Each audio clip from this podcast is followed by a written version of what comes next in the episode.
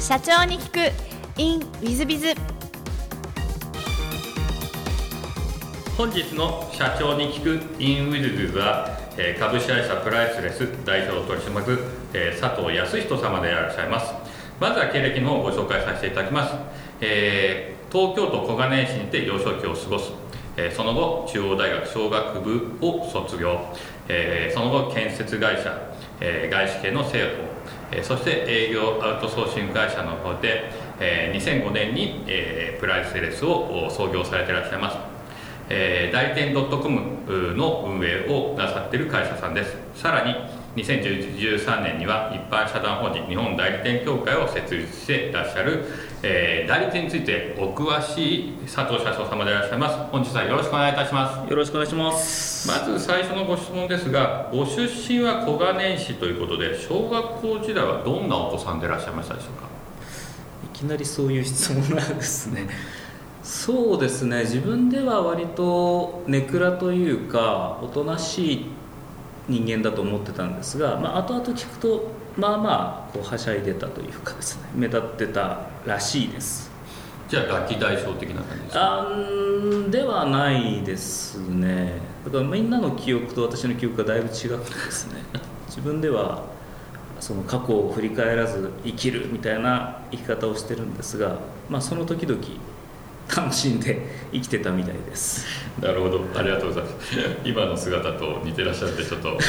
面白いなと思いますが 中学校時代はどんなことをして過ごしたなんて思いでございますでしょうか、中学がですねさらにこう自分では暗い時代というかあの、まあ、塾に通っていたので、まあ、ほぼ勉強漬けで、えー、とそうですね暗い少年時代を過ご、まあ、中学生時代を過ごしたっていう認識です私は。なるほど。ちょっと周りの方にも聞いてみたいなと思いますが、えっと、高校はどちらの高校でいらっしゃあったんですか？高校はですね中大の付属であの小金井市にあるんですけれどもあの自転車で通っておりました。あ大変頭のいい高校でいらっしゃいますが高校時代はどんなことをして過ごしたなんて思いでございますでしょうか？高校がですねうーん、まあ、これもあ本当はですね陸上あのもうずっと子供の頃から足が速かったのであそうですねそういう意味では小学校は足が速くてまあまあ人気があったと思われます。で、えー、と高校時代それで陸上に入りたいなと思って、えーまあ頑張って、えーまあ、受験勉強して入ったと。でやりたいことやりたい。で陸上に行こうとしたらですね、えー何かの先輩方に捕まってですね「お前どこ行くんだ」と「で陸上行く」って言ったら「いや陸上やめとけ坊主にされる」っていうことでじゃあやめよう。でその誘われた人たちが落語研究部の人たちですね。落ち研っていう、はい、なぜかな落語自体よくは興味なかったんですが多分その方々があの今でいうパワハラというかですね、えーまあ、カリスマ性が結構あったので、えーなんか引き込まれるように入ってその学年では私だけ。で部長っていうそういうあの、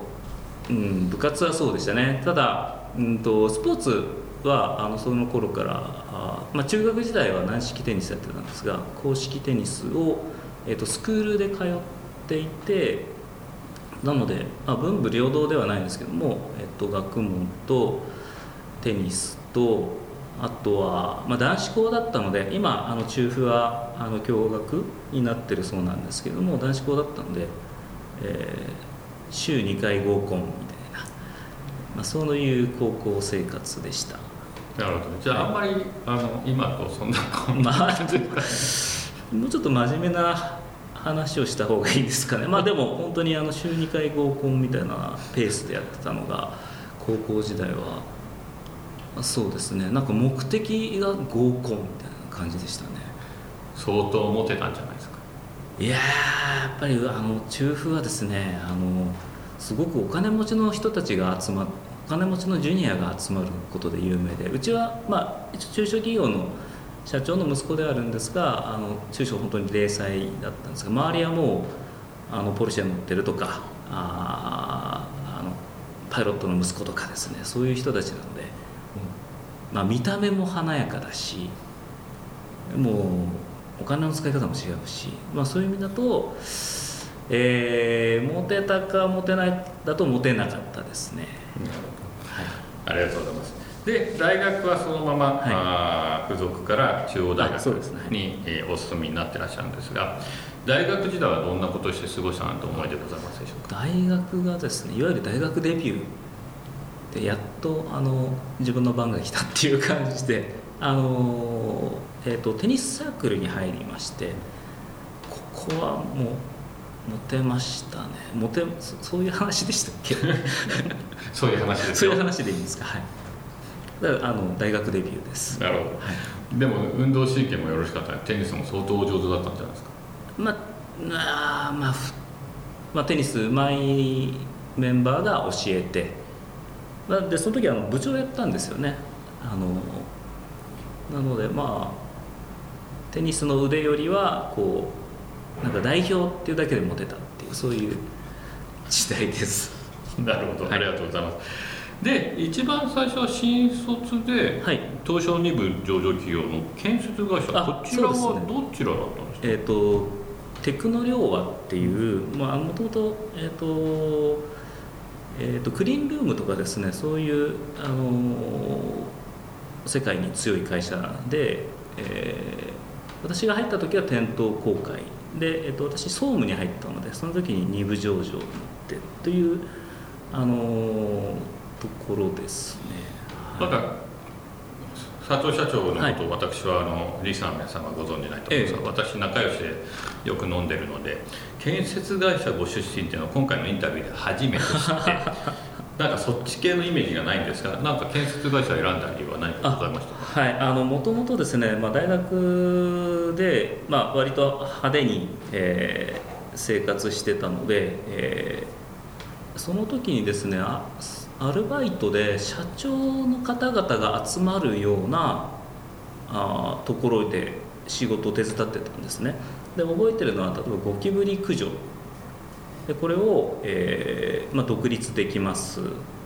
とか、まあ、いろんなそのアイデアマンの社長さんたちが集まって一つの事務所で働あ仕事してるっていうようなところでお手伝いしててでその時にですね佐藤君このままやったらもう大金持ちになるよっていうふうに言われてたんであの就職するつもりがなかったんですね、えー、ただですねあのギリギリになって周りが就活する中私だけやってなくてギリギリになってですね母親に泣かれましてもう頼むからあの新卒は一度しかないんだから頼むから就職してくれと。いうので慌てて就職活動をしたんですがもうそういう感じだったんでもう有名なところ資生堂とかですね、えー、なんかこう花ただコマーシャルやってるようなところばっかり受けたら、まあ、最終的には全然受かんなくてある、えーと、世界的な企業で最終面接まで行って、えーと、と神戸まで新幹線乗って行ったんですがその時に最終面接で言われるだろうなと思って用意してたんですがあの落語をやってくれと。言われて落ち研って言ってもですね研究するだけであのうまいとはそういうあれじゃないんですね。であのえー、カミカミでしかもなんか途中で遮られてとかですねあの悲惨なあの役員面接。多分向こう7名ぐらいお偉い方が並んでて落語やれって言われて真っ白になりますよね。で付け焼き場で覚えたその短いネタの方がいいだろうと思って用意してたらそれも飛んじゃってで落ちて。そしたらですね父親のあの先ほどのテクノレオっていうのは昔父親が勤めていて工事部長までやったあいやその後独立したんですけれどもまあそのコネを使って、えー、そのまあね、今皆さん何て言われるか分かんないそのそのスーパーエリートが入ってきたみたいな感じで総務に鳴り物入りで入っ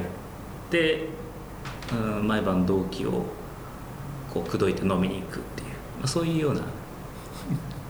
あのそういう話でしたっけ、はい、が1社目です。なのであの建設業は全くあれですあの興味もなかったですし、えーとまあ、父親がその空調関係で、えー、ご飯を食べてるっていうことはあの、まあ、たまに見学とか行ってたんで知ったんですけどまさか自分が働くとはっていうことで、えー、したね。でそこで、えーと、総務だったので、まあ、上場会社の総務なんで、あの株主対応とか株主総会もやってたので株主対応とか建設業の許可申請とかということで、えー、当時そのパソコンが出てちょっとぐらいですかね。だからエクセルとかワードっていうのをその時徹底的に、えー、学んででその時からまあまあ営業に向いてると言われつつも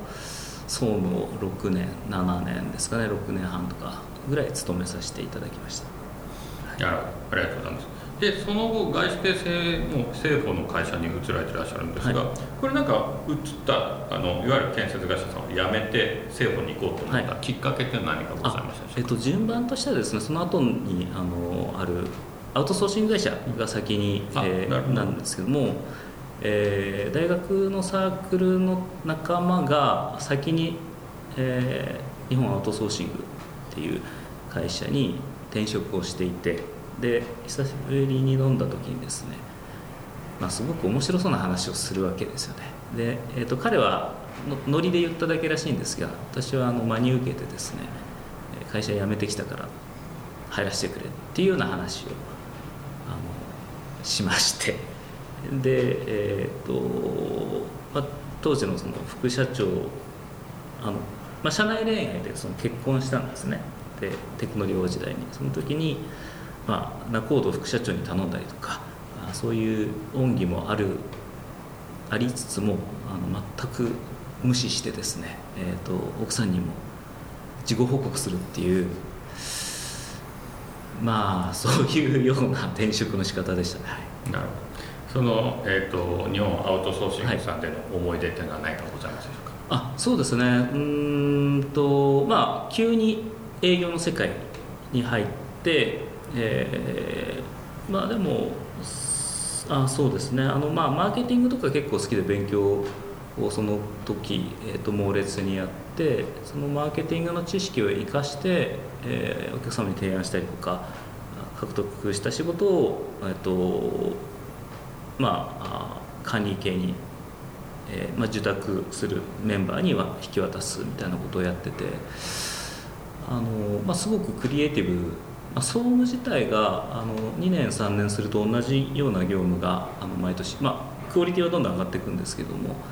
えー、一方その営業の世界っていうのはもう全然違うお客さんも違うし、えーまあ、すごく楽しかった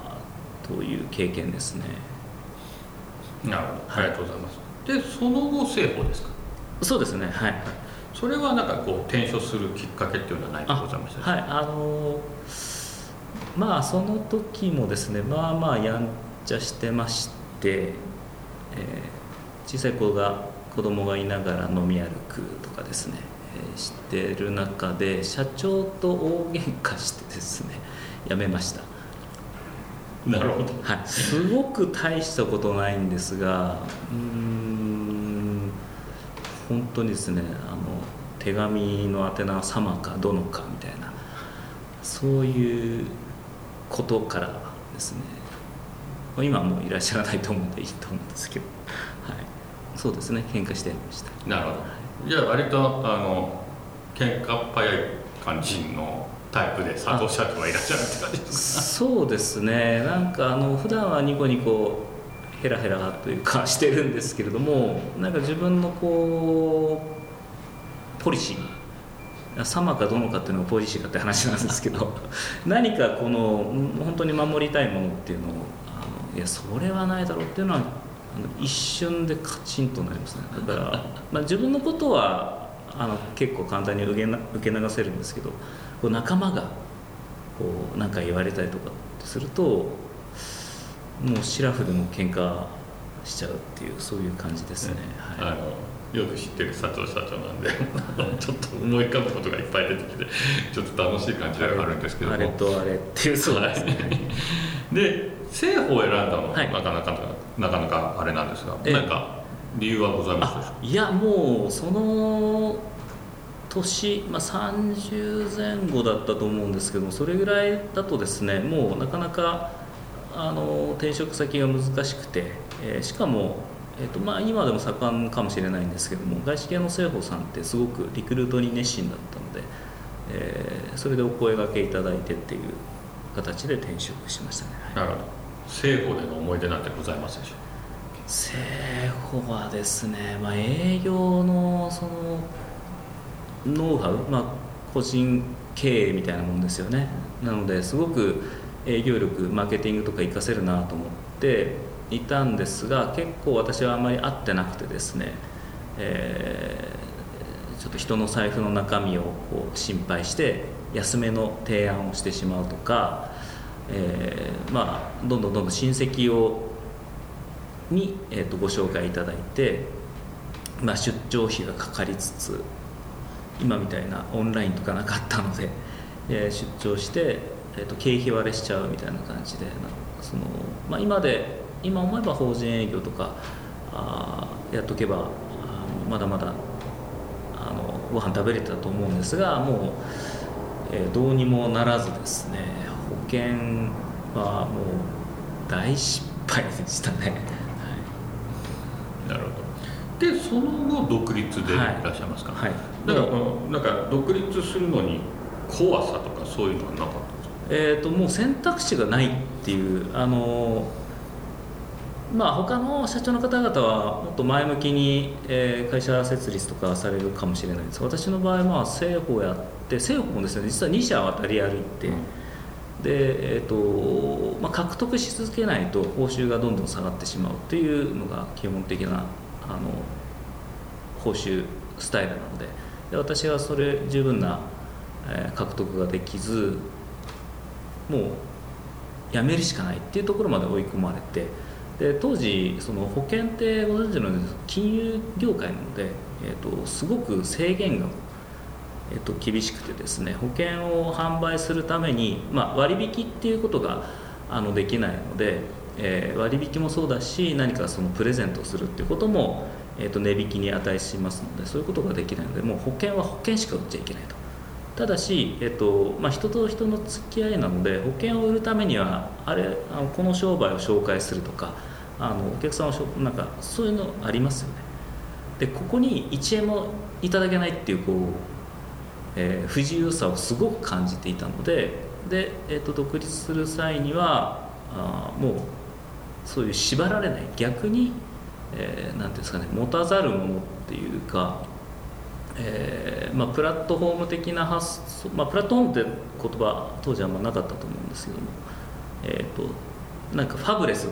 ていう表現ですかね。なんか持たざる、うん経営をしようというので独立をして、えーまあ、怖さというかもうやるしかなかったので、えーそういうう波乱に満ちたスタートでしたね。はい。その最初からこの代理店 .com ですか、はい。これを構想して独立って感じなんですか？あえっと実はその、えーまあ、アウトソーシングの時に営業代行っていうことを、まあ、少し学んでいたんですけども、えっと保険を辞める時に、えっと営業代行という業務からスタートしました。実際にあのプライスレスっていう会社を作ったんですが、えー別の会社さんから業務委託という形で営業代行を受け持っていてで、えー、となので会社としては、えー、と営業代行会社という形でスタートしましたね。どこのら辺でこの代理店 .com いわゆる代理はい。店募集のサイトをやろうというふうに思われたんですか、はい、えっと営業の代行をしてた時に、えーおかげさまでいろんな仕事をいただいていて、えーマックスでですね7社ぐらいの営業部長とか営業課長とか、まあ、そういう役職をもらいながら営業代行するということをやってたんですけれどもその時に、えーある会社さんからあのポスレジの会社さんだったんですけど、えーお伺いした時に話を聞いたらいやうちはエンドユーザーではなくて代理店を獲得してきてほしいというようなオーダーがあってその時に、まあ、保険やってた時代も、まあ、代理店なんですけれども、えーまあ、その時は業務委託か。あの、まあ、代理店っていうモデルですよね製法自体は。でもそのことを知らずに、えそのポスレジの会社さんの話を聞いて代理店ってことを調べるうちになんて素晴らしい仕組みなんだというふうに感銘を受けましてでマーケティングも勉強してたので、えーもういろんな会社の営業代行をやるんじゃなくてもうこの代理店を構築するっていうことに、えー特化していこうということで、えー日本で唯一の代理店構築コンサルタントというふうに名乗ってですねそこからスタートしました。なるほど。はい。その代理店構築のコンサルタントをやってる中で、はい。じゃあ代理店募集のサイトを作ろうという話になってる感じですか？そうですね。あの代理店構築っていう仕事を、えー新しく請け負っていく中で、えー、と請け負った会社さんの、えー、と代理店をどうやって募集するかという時に、まあ、当時あの今でもあのありますけどアントレさんとかあのうちよりも、えー前からそういうサイトを運営されてる会社さんが、まあ、モデルのような会社さんがあったので、まあ、そこにはないような強みとか、えーサービスをつつうんプラスするという形で新しく、えー作りましたね。はい。なるほど。なんか当初より狙いがあってこうサイドットコム代理店ドットコムを作ったりもしたんですか？えーっとそうですね。その時は本当に食べるのに必死でもともと保険業界で、えーっと食えなくってまああまあ困って社長になったっていう感じなんですよね、はい、あの誰も採用してくれない確か35ぐらいだと思うんですけど33かな。あのその時だもう4回ぐらい転職してるのでどこも採用してくれないだろうと。いう思いで社長になったものですからあの本当に食べるのに困って何でも仕事を受けてきましたしだサイト作りもその一環でですねだからサイトもですねどこかに頼むのじゃなくて昔はホームページビルダーみたいなのありましたソフトがありました自分でソフトをいじってですねあのだそういう意味だと総務での経験がすごく生かされてると思うんですがもう、まあ、勉強すれば何でもできるっていうことでサイトを作ってだから当時は、えー、と今のようなこう立派なサイトになるとは全然思わずに本当にお客さんのためにということでサイトをスタートしましたね。